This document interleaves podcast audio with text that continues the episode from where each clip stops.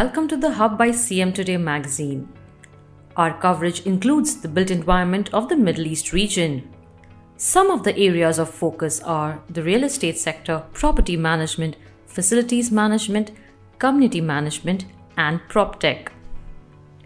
This is Marisha Singh, the editor of CM Today, and my guest for this episode is Ivo Van Breukelen, partner at the PropTech Connection. The PropTech Connection is based in Chicago, Illinois. They are a global advisory firm which specialize in helping technology buyers source real estate technology solutions.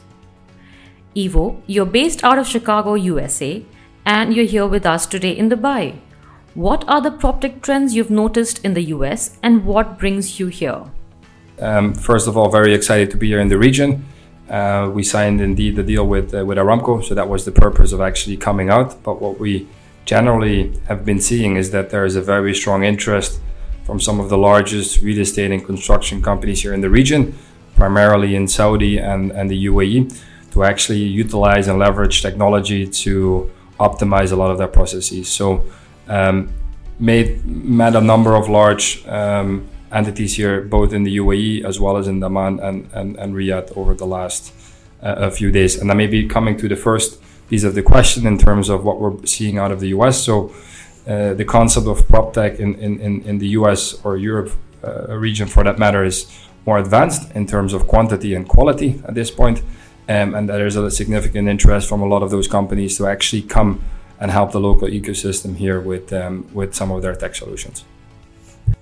So, what are your takeaways as a US based business of the demands driving the built environment in the Middle East? I think my our core takeaways takeaways would be I think one there's a lot of um, interesting projects in the region. Um, there is a strong demand for for for technology.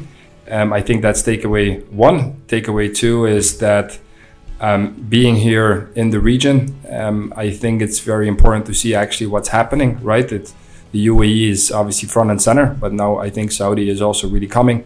Major projects um, uh, uh coming in, so I think scale is uh, is through. And three, I think there is a very strong demand to be a differentiator in terms of adopting that that, that prop tech strategy uh, and, and embedded into the day-to-day operations. I think there's quite still a significant different between similar entities executing their, their prop tech strategy.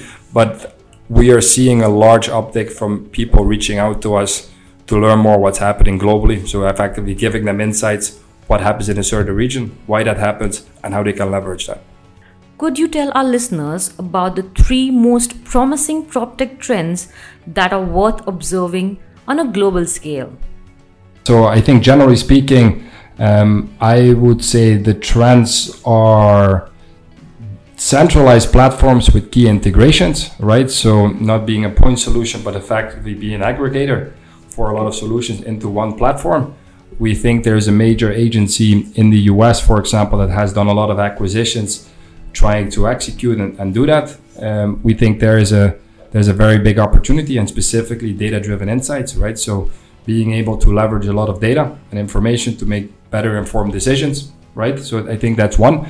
The second one, where we see a lot of interest, and also here in the region, is construction technology. Um, if you look at a recently released report from McKinsey, pointed out that it's a heavily underinvested space.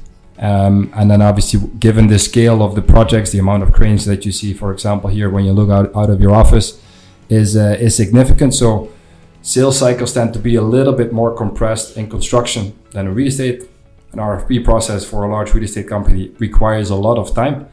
Um, so in construction, if you combine all those metrics, we think there is significant opportunity, and we see a lot of interest in our network to f- either deploy tech or invest in it. We think that's actually the biggest driver. And then the third one, I guess, doesn't come as a surprise. Um, I think COP28 is here in the region uh, next year.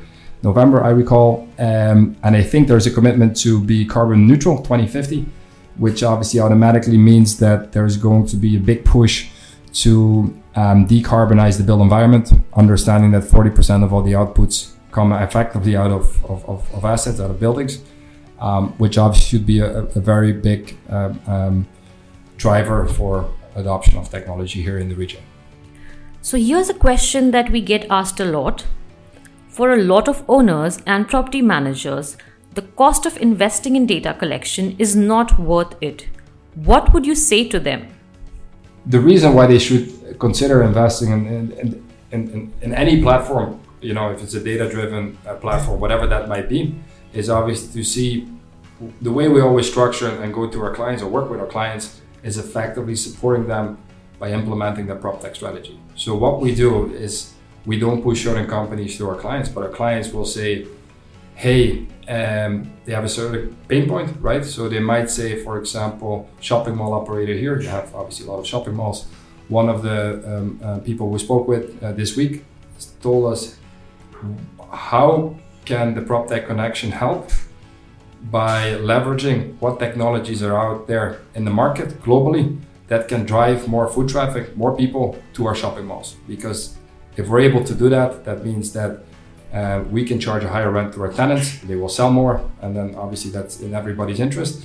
Um, so if we then leverage that, we go to market, we match effectively what they need with what is out there, and there is a strong ROI that will justify obviously buying that technology and deploying it, right?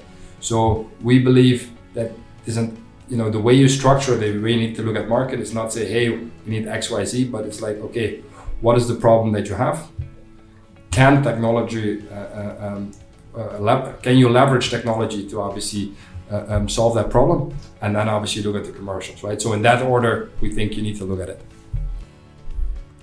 so climate tech sustainability and applying esg goals throughout the built world is a huge talking point how are you looking at it? I would say it's on everybody's agenda. So uh, we, as a business service the three different stakeholders, right? So on what you see on the investor side, looking for um, um, prop techs to invest in, you are seeing that there's a significant um, interest in finding some of those companies. In Europe, as an example, you see that now probably 50% of all these investment funds tie in their thesis into some carbon offset, right? So it's kind of like climate funds, impact funds. So it's, you know, effectively in order for them to invest in a certain startup, it needs to have a positive carbon impact, right? And otherwise they cannot. So that's a big one.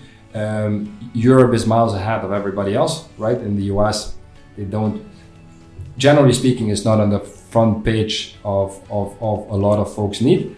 However, the bigger institutional folks need to do it because of a number of, of, of reasons. I really want to do it. And then I would say um, here in the region, I think it's something that is going to be more on the forefront. We've had some conversations the last days where people have asked us about it, but I would not say that it's the first, second, or third uh, item that people bring up as, as a ma- major major pain point. But again, coming back to what I just said, COP28 being in the region later this year, that strong commitment, what, according to you, is the future of data driven maintenance? So, we have 15,000 prop techs in our database. We think we have the most valuable database globally.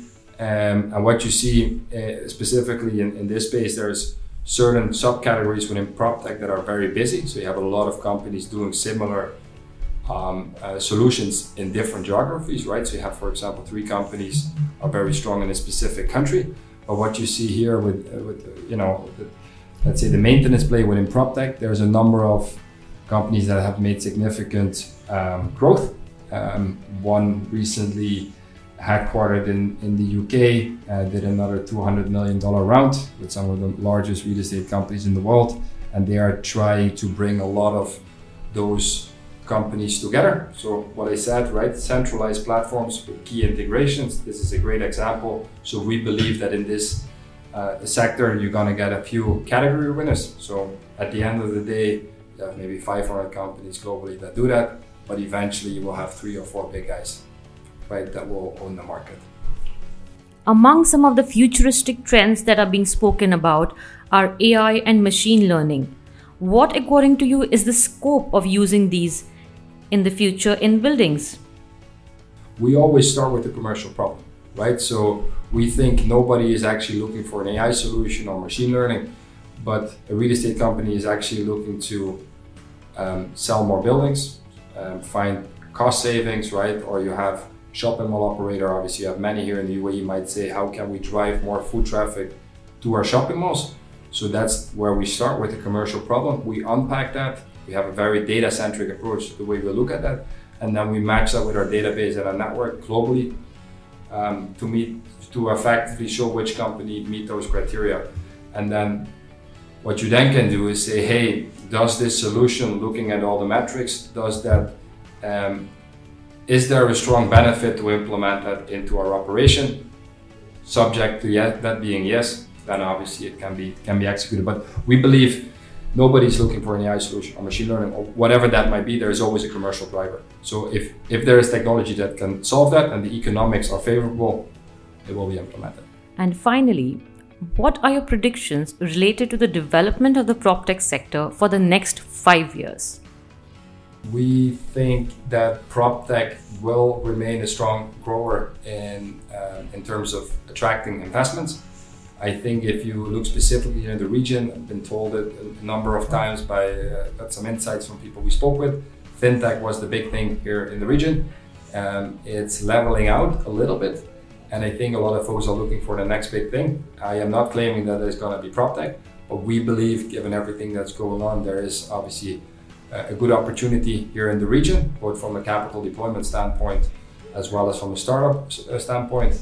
Um, so in terms of predictions, we think uh, PropTech is going to be much more front and center of everybody's strategy here. That's why we had a lot of those conversations already. So we're supporting a lot of the local ecosystem, and that will automatically then attract also more PropTechs to come to the region, either locally or uh, from abroad that was a great conversation and there are a lot of insights to unpack actually in future conversations. Thank you, Ivo, for joining us on the Hub. Thank you so much for having me. Really appreciate it.